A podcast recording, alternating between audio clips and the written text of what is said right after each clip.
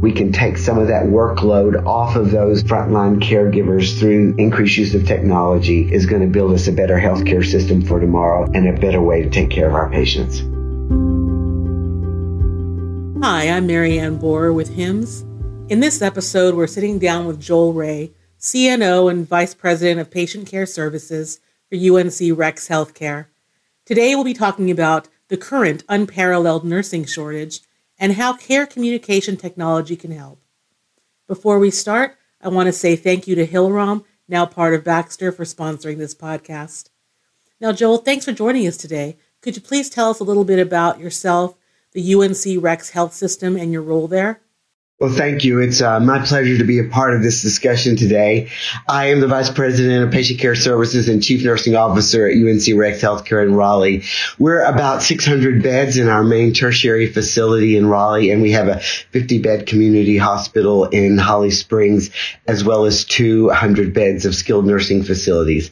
And I've been with the UNC system for about 14 years, and prior to that, I was in the Air Force Nurse Corps for 26 years. And so I've been in this nursing nursing business for a long time, and I'm excited to have this conversation with you today. Now, Joel, how significant is the nursing shortage across the country? And can you tell us how it's impacting your facility? Do you think that's typical for other facilities? And how have those metrics changed with the pandemic? You know, we've been dealing with the nursing shortage in the United States and, and it's been well documented for over 20 years. There's a number of factors that contribute to it. Certainly we have an aging uh, population of Americans. One in five Americans are senior citizens and they're living longer with multiple comorbidities that are increasingly survivable. That certainly added to it. Nursing is exploding with new opportunities in terms of uh, the virtual world and, and involved in healthcare reform and and bringing uh, faster, more affordable, more accessible care to our communities. And those roles, many of them are outside the hospital setting, and that is increasing that uh, sh- shortage that we have. And then, of course, the Affordable Care Act has brought in a lot of uh, additional people, about 20 million Americans over the past few years that now have better access to care. So those are some of the drivers that we've been dealing with for a number of years. But the pandemic has really caused a complete new level of disruption. About 500,000 healthcare workers in all have left uh, healthcare since 2020.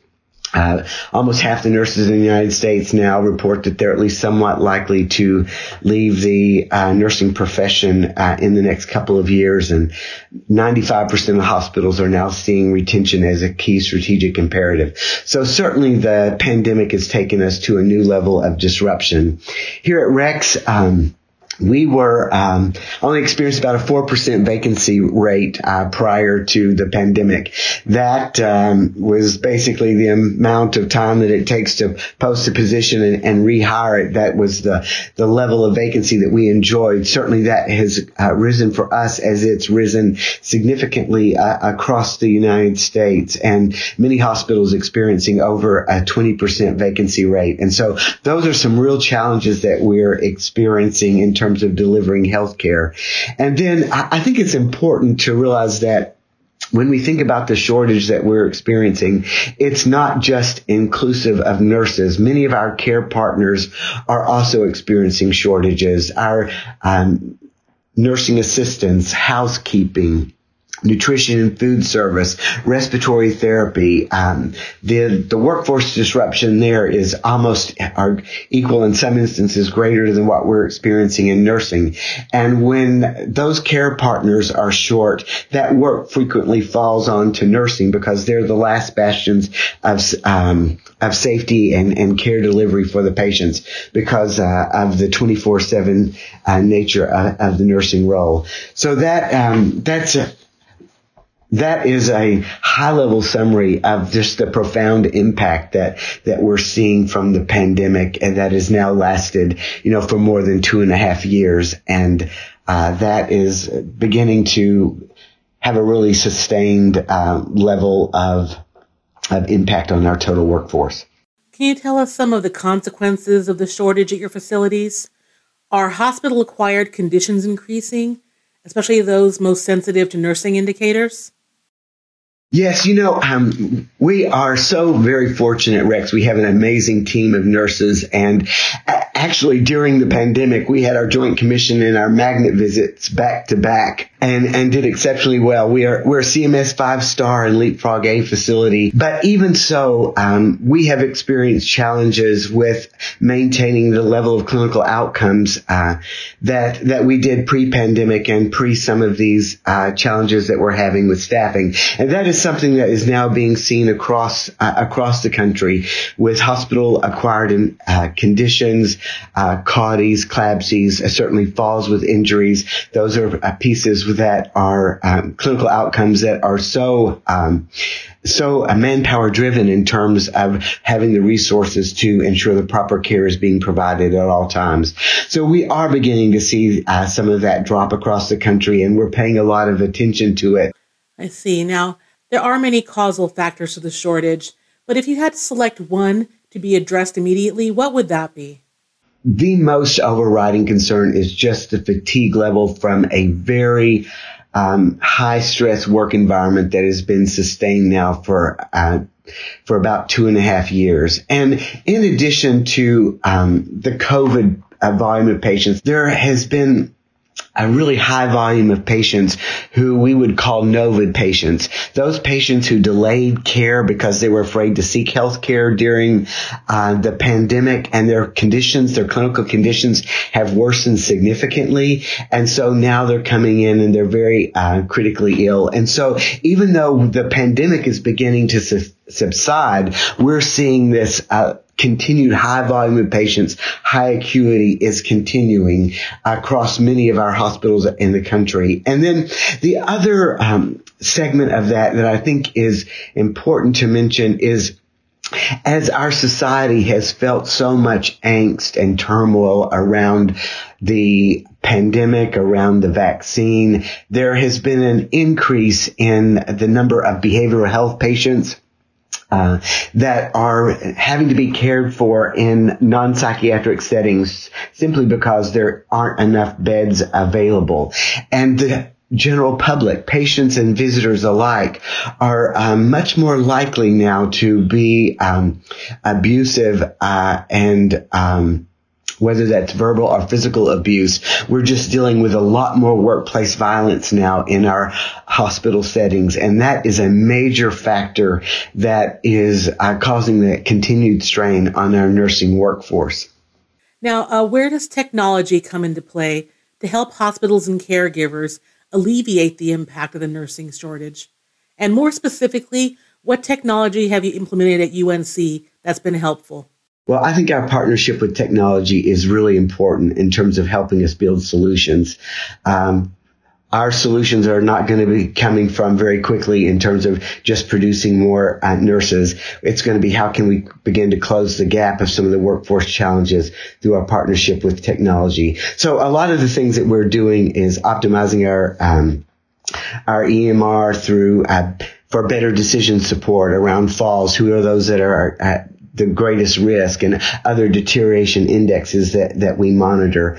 Uh, ensuring that we have ease of use of data, bringing it um, to the uh, the palm of the nurse who's out there caring for the patient and helping them to have the, the data that they need to um, to care for their patients and make that smooth and seamless and integrated for them. And then, of course, one of the things that we've been doing is adding smart beds uh, to our facilities. And again, everything that you integrate into the EHR, you're taking that burden of that additional workload off that nurse, uh, and and it simply just feeds into the record and helps to create a, a seamless picture uh, of the patient's condition.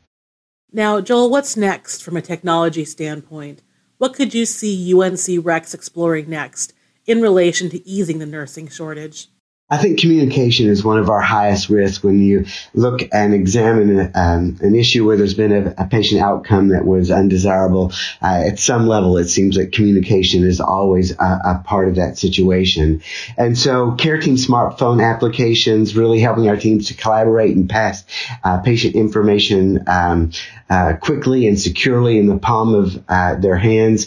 Medical device integration, uh, connecting our patient monitoring devices, uh, filtering uh, the most pertinent information and the most actionable information. Certainly, you know, alarm fatigue is a big issue. And so when we can hone that down to uh, what's important for our nurses to focus on, they're able to streamline and communicate that to all caregivers is, is super important. And then another piece of equipment that we all have in our hospitals, of course, is our nurse call systems that we rely on every day. Enhancing those to streamline patient requests and making that process more efficient, of, of course, is always important for all of us. And then, you know, thinking futuristically, the ability to add some sort of FaceTime uh, communication between not only caregivers, but between nurses and their patients.